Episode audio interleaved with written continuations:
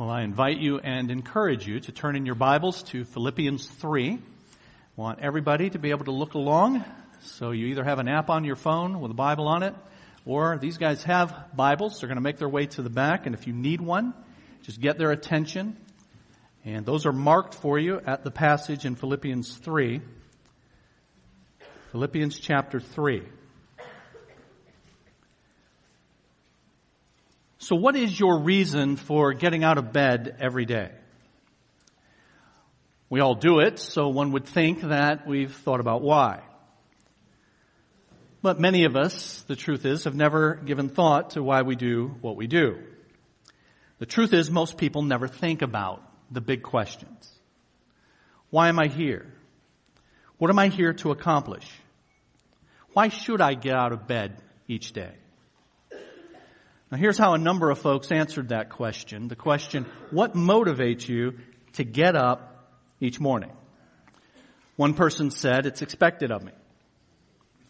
Another said, I have this huge jolt of anxiety at everything I need to do, which all should have been done weeks ago. Another said, if I don't get up, I'll probably get in trouble. Somebody else said, my bladder. Another out of bed in the morning? Are you people crazy? That was from some of our retired folks. Another waxed eloquent and then came to reality. You know, the long delayed but always expected, something will happen and change everything forever. Oh, and the kids need to be at school by 8.15. Or I have to go to work to pay my bills. They take attendance at community college and I paid for my classes. Someone said I get up because I need nicotine. I mean, I need caffeine, need nicotine. Need caffeine? Don't talk to me. I need nicotine. What is it that gets me up every morning? Well, it's usually my father screaming at me. Some only get up to have an excuse to go to bed again. I get more done when I get up earlier and stuff. That doesn't mean I actually get up early, of course. Why do you get out of bed in the morning? What's the purpose? That great theologian Jackson Browne, no relation, gave his answer to that question of purpose and direction in a song called Running on Empty. Looking out at the road rushing under my wheels, looking back at the years gone by like so many summer fields. In 65, I was 17 and running up Route 101. I don't know where I'm running now. I'm just running on. The refrain is running on, running on empty. Running on, running blind, running on, running into the sun, but I'm running behind. You gotta do what you can just to keep your love alive, trying not to confuse, confuse it with what you do to survive. In 69, I was 21, and I called the road my own. I don't know when that road turned onto the road I'm on running on, running on empty, running blind, running into the sun, but I'm running behind. And everyone I know and everywhere I go, people need some reason to believe. Another verse says, looking out at the road rushing under my wheels, I don't know how to tell you all just how crazy this life feels. I look around for the friends that I used to turn to to pull me through. And looking into their eyes, I see them running too. Running on, running on empty, running blind, running into the sun, but I'm running behind and it ends with him talking to a companion met on the road and saying, I'd love to stick around, but I'm running behind. You know, I don't even know what I'm hoping to find. Running into the sun, but I'm running behind. In essence, it's saying this. I don't know where I'm going, but I've got to keep moving. Who knows? Maybe I'll run into some meaning and purpose out there. And that's the case with the vast majority of people. I don't know why I'm here, but I just keep on moving and I hope that it amounts to something.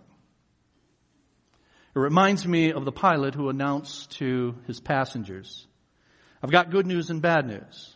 The bad news is we're lost. The good news is we're making excellent time. So what is your answer to the question? What motivates you to get out of bed every day? Now, no, no, doubt most of us would have better answers than those people that I put on the screen a bit earlier, or Jackson Browne. Perhaps you'd say it's your family, or even something as noble as to make a contribution to humanity. But in the passage that we're going to consider today, as part of our ongoing series in the book of Philippians, we're told of the life ambition of a committed follower of Jesus Christ, whose reason for getting out of bed every day is to be the purpose and the objective of every follower of Christ. It's a reason compared to which all other ambitions pale and to which that follower and we followers are to give ourselves and to order our lives. I've invited you to Philippians chapter 3. The last part of verse 12 says, I press on to take hold of that for which Christ Jesus took hold of me. Verse 14 says, I press on toward the goal to win the prize for which God has called me heavenward in Christ Jesus. So for what did Paul, the one who wrote that, strive in his life?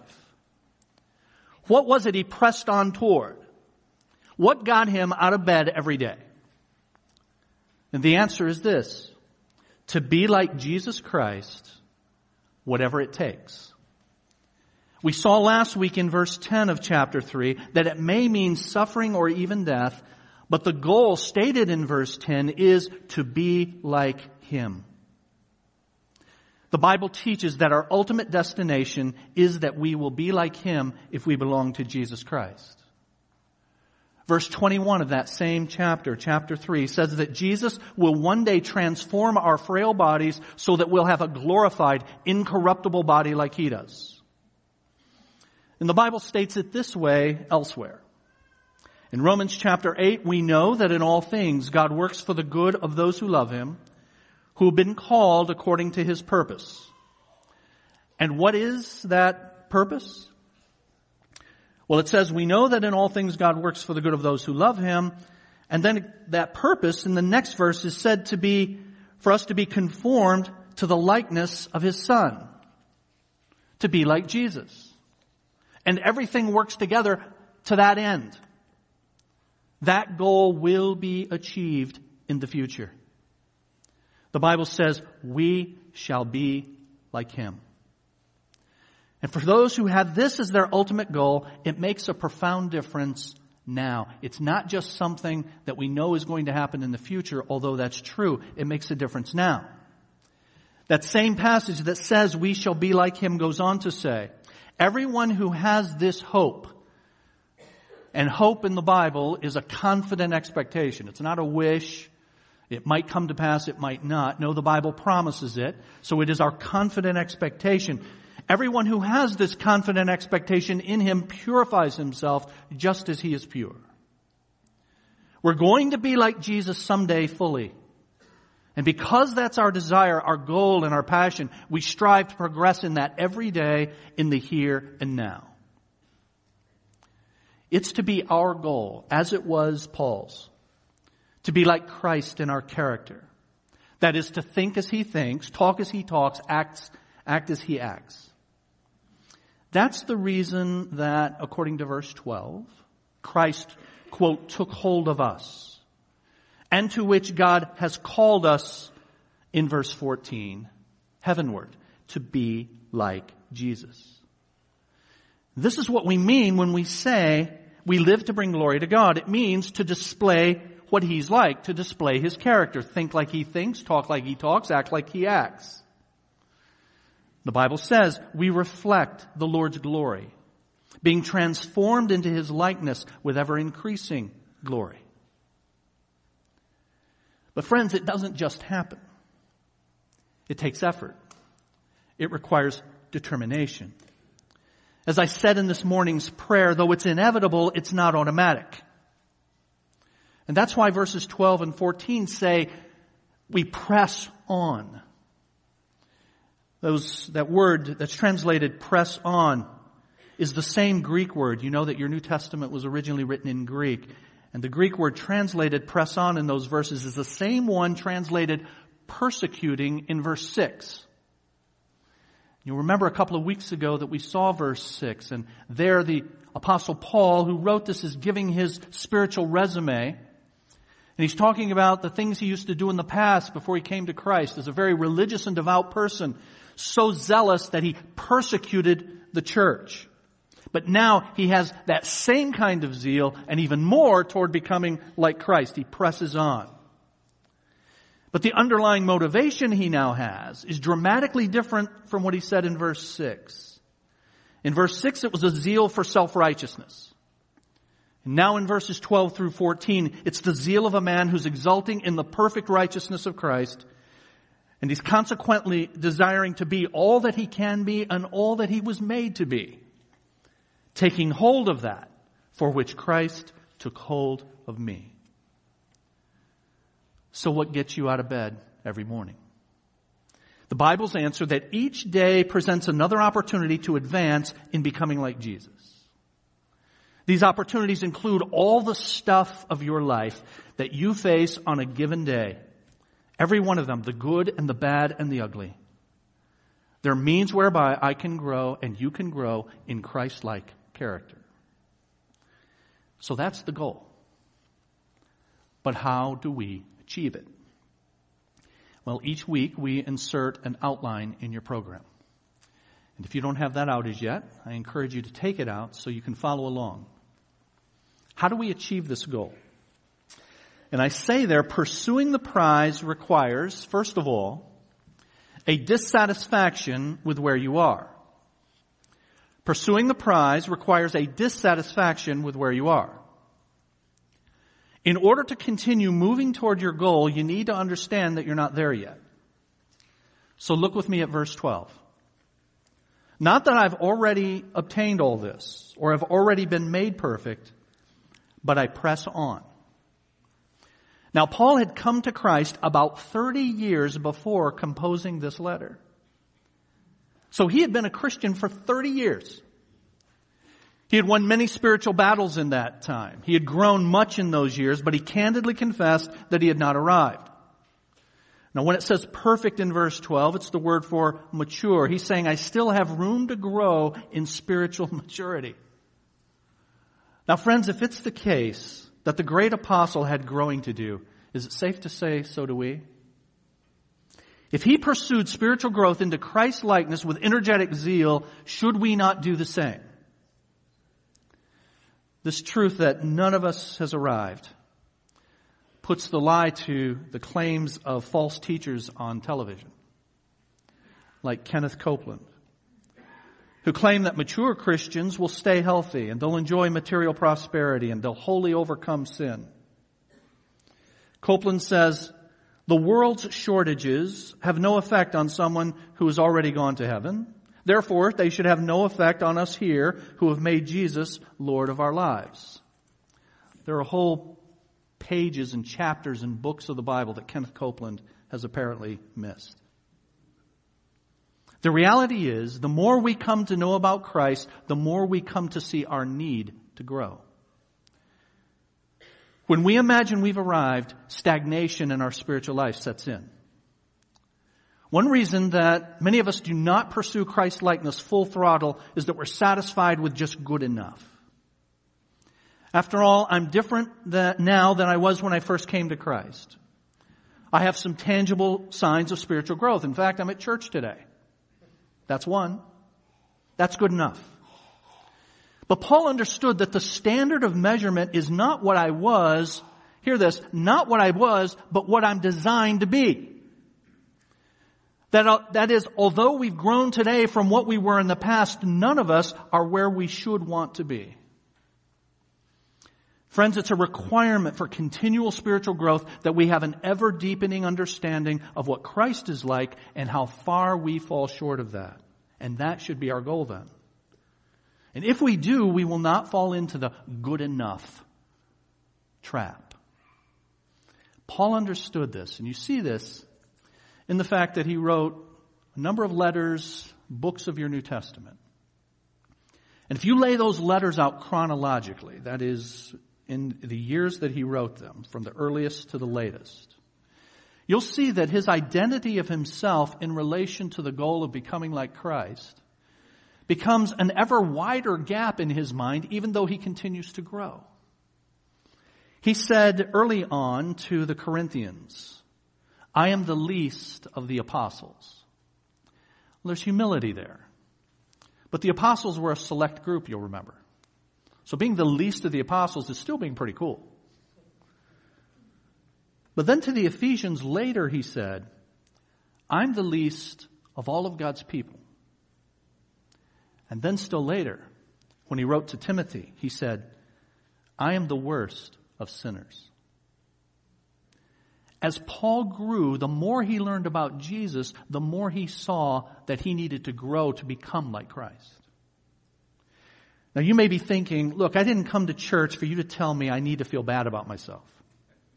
I already feel bad enough without you piling on the guilt. But consider what one author says about most Christians' so-called guilt. 99% of our bad feelings about ourselves is rooted actually in pride. For example, suppose you go to a dinner party and you find out when you get there that you're dressed wrong. And then you spill your coffee. And then you don't know which fork to pick up first. And then the joke you attempt falls flat. And when you're leaving, you call your hostess by the wrong name. How do you feel about yourself when you get home? Completely rotten. You hate yourself. You're depressed. You don't want to show your face. You feel like quitting your job. What's the use when you're such a loser? Now I ask, where does all that low self-image come from? Where does all the depressing, immobilizing, self-denouncing feelings arise? Is the answer from God's offended glory or your offended pride? People who are depressed and immobilized and angry because their behavior has injured the glory of God are very, very rare. But people who are depressed and immobilized and angry because their behavior has prevented them from having a reputation of being cool and competent are very, very common. In saying today that in order to grow spiritually, you have to be dissatisfied with you are, I'm asking for something rare, something uncommon, friends. I'm not asking you to feel worse about your inability to appear cool and intelligent. I'm asking you to feel worse that you possess so little of Christ.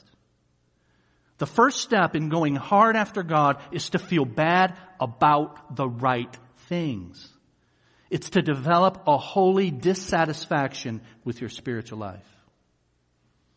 Pursuing the prize requires a dissatisfaction with where you are. And secondly, I say in your outline, it requires a determination to get where you need to go. When at the end of verse 12 it says, I press on to take hold of that for which Christ Jesus took hold of me, the words press on and take hold and took hold are in Greek language that comes from the worlds of war and athletics. In fact, in a battle report, the ancient historian Herodotus used the same words that Paul uses here to describe an army's pursuit and seizure of the retreating columns of the enemy. Remember that when Paul first encountered Jesus on the road to Damascus, Christ seized him for his own.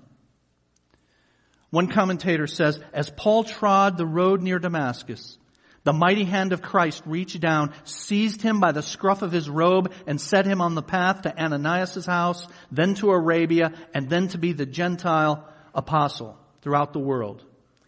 Here Paul expressed his desire to, to know the risen Christ because he was in the grip of Christ's grace. Paul's whole pursuit of Christ was Christ originated and Christ motivated and Christ propelled. And the present tense that Paul used with these words describes an ongoing, grasping, strenuous pursuit. It's a gritty, I will not be denied. Friends, if we've been seized by Christ and are in the grip of His grace, then we must press on in our hot, grasping pursuit of an ever deepening relationship and knowledge of Him. The gospel allows no room, hear this, for a bland middle class ethic that strives to be neither hot nor cold. We are all called, every mother, daughter, father, and son, to a single-minded, determined pursuit of Christ. If you have been grasped by grace, God is speaking to you right now. Do you hear Him? Pursue. Seize. Take hold of Christ as He has taken hold of you. This is the only way to live. No fainting hearts are permitted. Matthew Henry is right when he said, wherever there is true grace, there's a desire for more grace. Pursuing the prize requires a determination to get where you need to go. And that begins with, as I say in your outline, putting the past behind.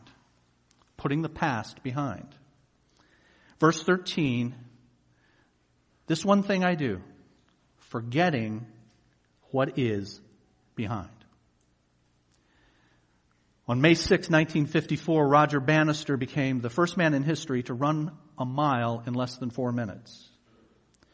Within two months, John Landy eclipsed the record by 1.4 seconds.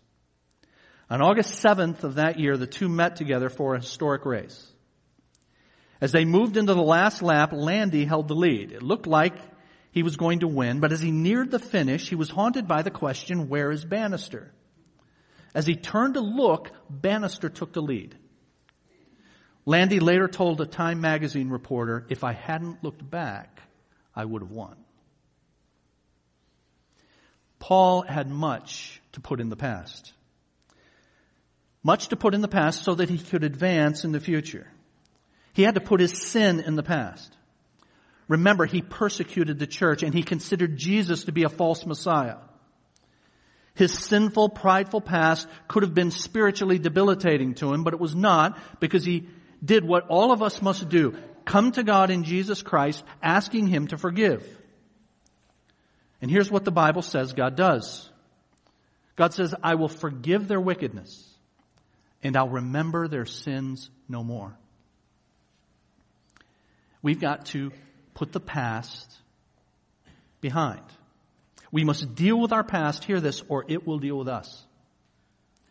Our past has the ability to become our present unless we take care of it by taking it to God. Our confession and God's forgiveness is the only sure way to put the past in the past and keep it there. Unless we get rid of it, it will get rid of us. Our past can, and it has for many, become a haunting memory that saps our strength, dogs our footsteps, and handicaps our spiritual lives. I ask you, have you dealt with your past? Or is it still a bitter memory, a gnawing pain in your soul? Friends, you must get rid of it, not just psychologically, but spiritually through confession and correction. And you can forget. It's not to say that things that you've done will not come to your mind in the future. They will. But you can put them aside.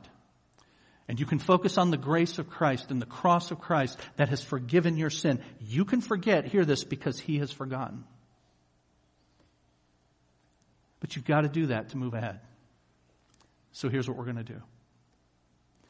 We're going to take a moment in this sacred time right now to bow and pray. I still have more sermon. So don't get up and leave.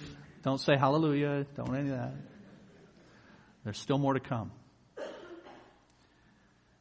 But let's take this moment to bow and to pray to the Lord. And some of you have business to do with God. Taking your past to the past to the foot of the cross and then leaving it there Casting your care upon him, as 1 Peter 5 says, because he cares for you. Let's bow together.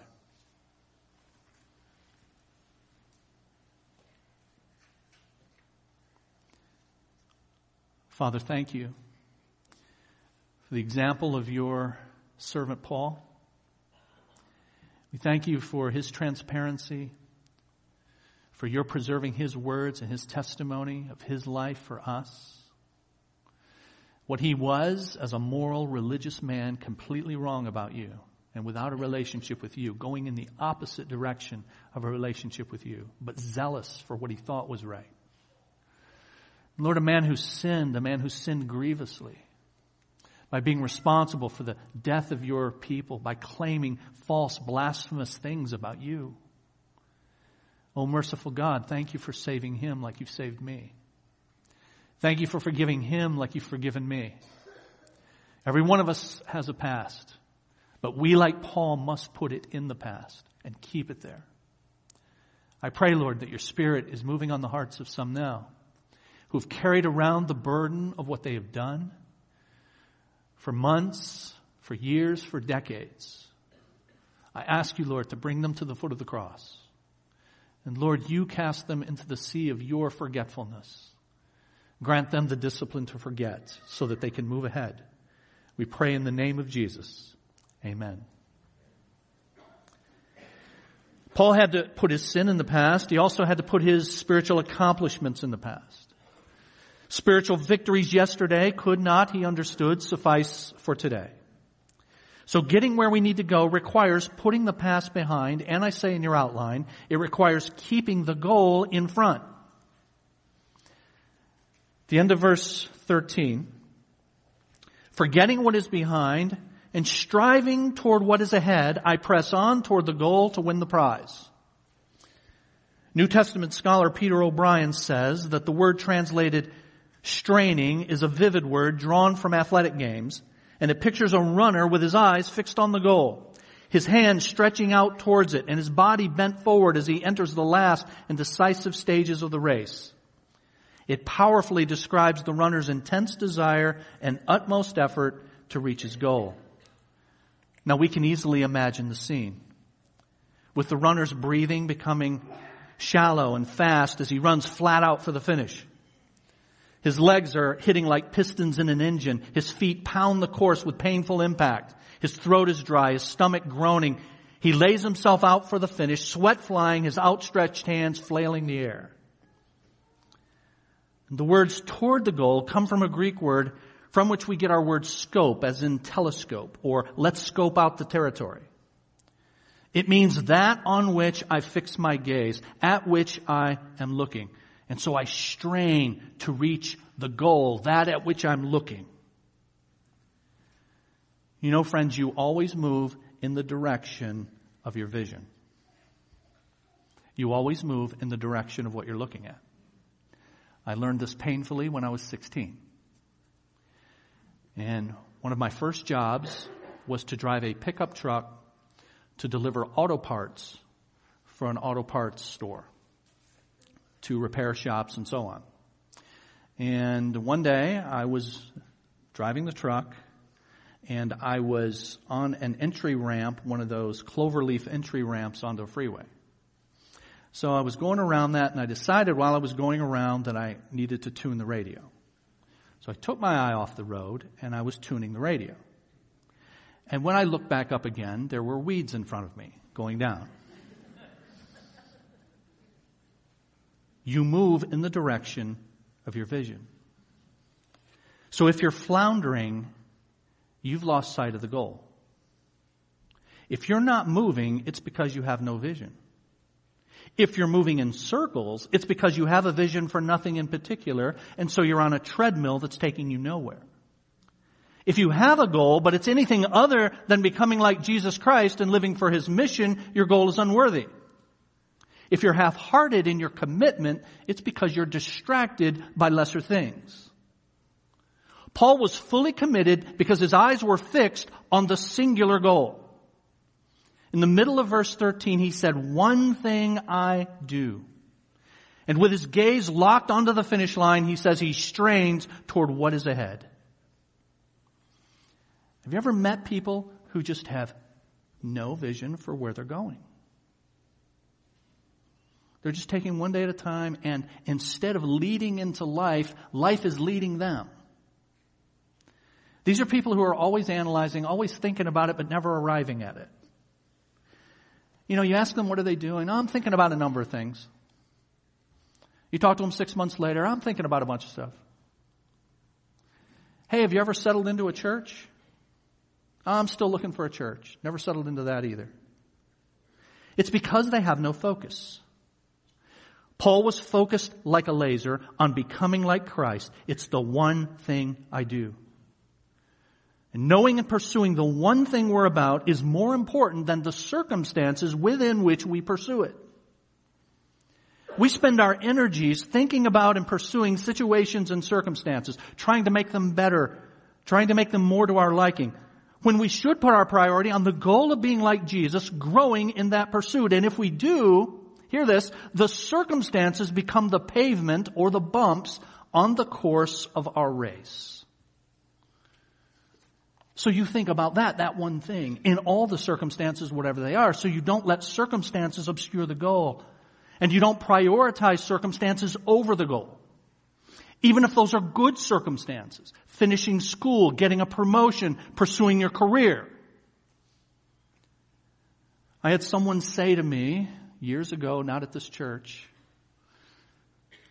that they said, quote, sometimes you just have to put your spiritual life on hold. Uh-uh. Paul would know nothing about that. Every ounce of energy goes toward reaching the goal of being like Jesus. Pursuing the prize requires dissatisfaction with where you are. It requires determination to get where you need to go. And I say in your outline, it requires a drive to move forward. And who all is to move forward? All of us are to move forward. Verse 15. All of us who are mature should take such a view of things. All of us should see it this way. This is not just the Green Beret Christians. This is not you, Pastor, because you get paid, you know, to do this good stuff. You know, one pastor said, you know, as a pastor, I get paid to be good. You people are good for nothing. Maybe that, maybe that wasn't the best way to say it, but. But the truth is, this is all of us. This is your goal. It's my goal. It's not just the green berets of God's army. Lest we take ease in the fact that we're still a work in progress, which is what many of us do, let's be honest. Well, you know, you've already said that we're not going to arrive fully this side of heaven. I'm not, I know that's not going to happen until I die, so I might as well go on cruise control. Unless we do that, verse 16 says this, live up to what we have already attained. That is, as I say in your outline, not only are all of us to move forward, all of us are to move forward now. That is, we don't sit and despair because we're not there. We live up to what we know and then we seek to know more.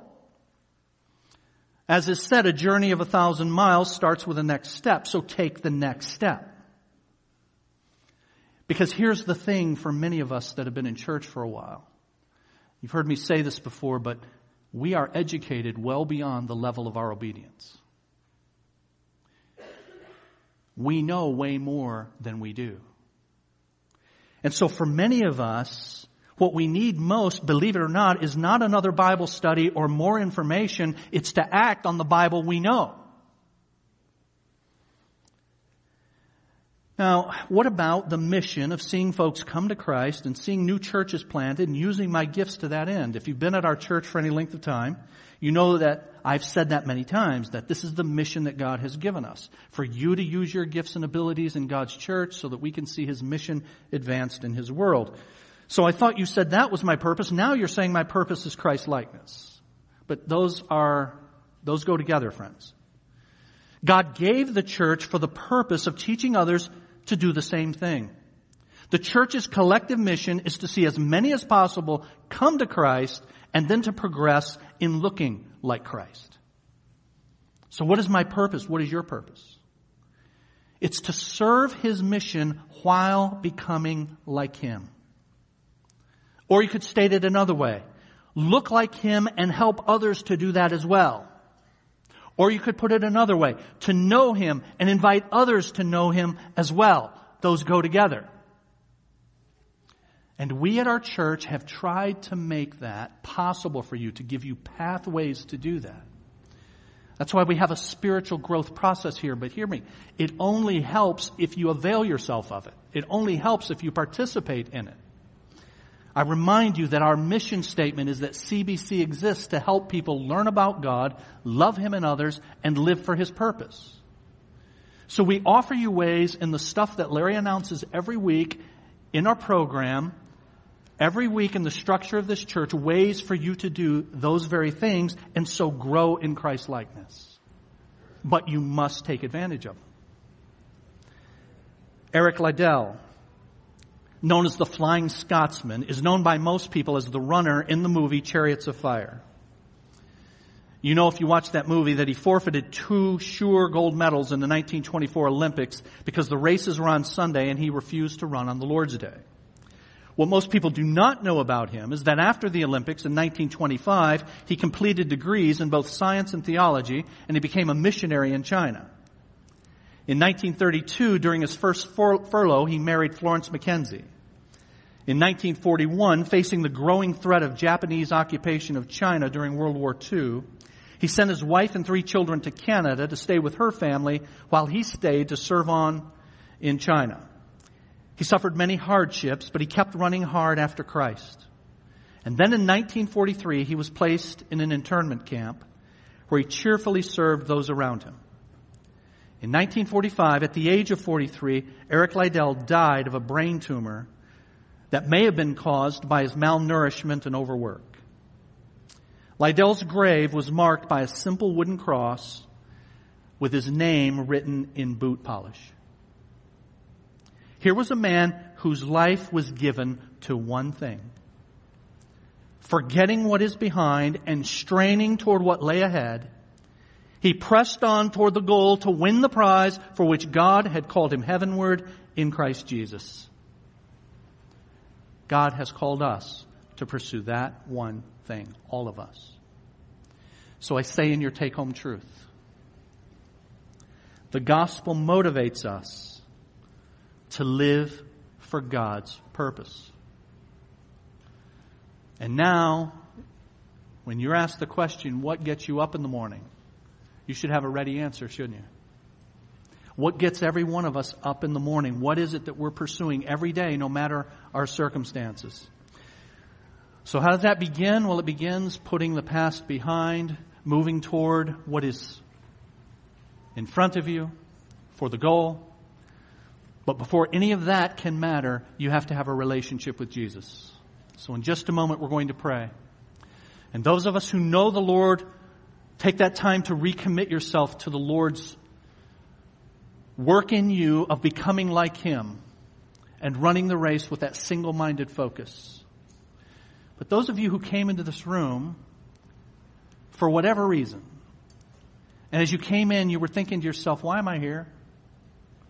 Why did I accept that invitation to show up at church with these people? I don't know what this is all about. Well, here's what it's all about. God had an appointment on His calendar for you to be here today.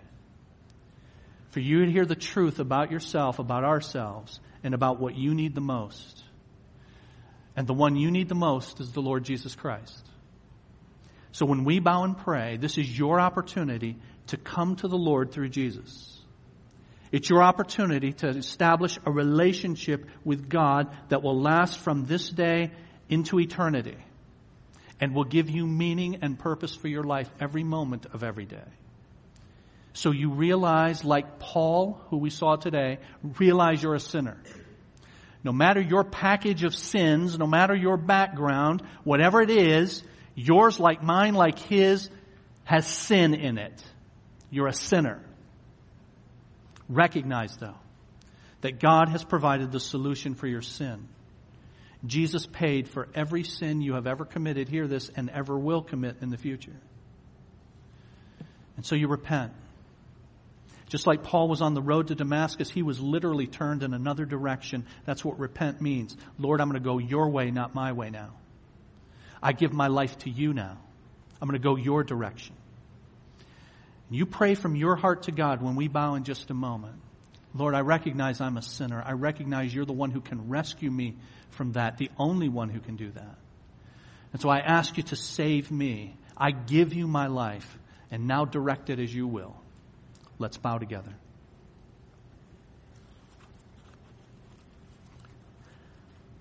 Our Father, again, we thank you profoundly for the opportunity to look into your word and to be reminded of how easily we're distracted from what really matters. Lord, you made us in your image. You made all humanity to bear your image, to reflect you back to you, but sin has marred the mirrors that we were made to be. We thank you that the gospel repairs the broken mirrors that we are. And whatever has happened in our past to crack those mirrors, that has happened to every last one of us. Some of us have cracked them ourselves. Some of us have had that. All of us have had that. Some have also had others who have marred us and distorted us and harmed us. So now, Lord, we don't resemble what you made us to be. But the Lord Jesus does his reclamation project on broken mirrors.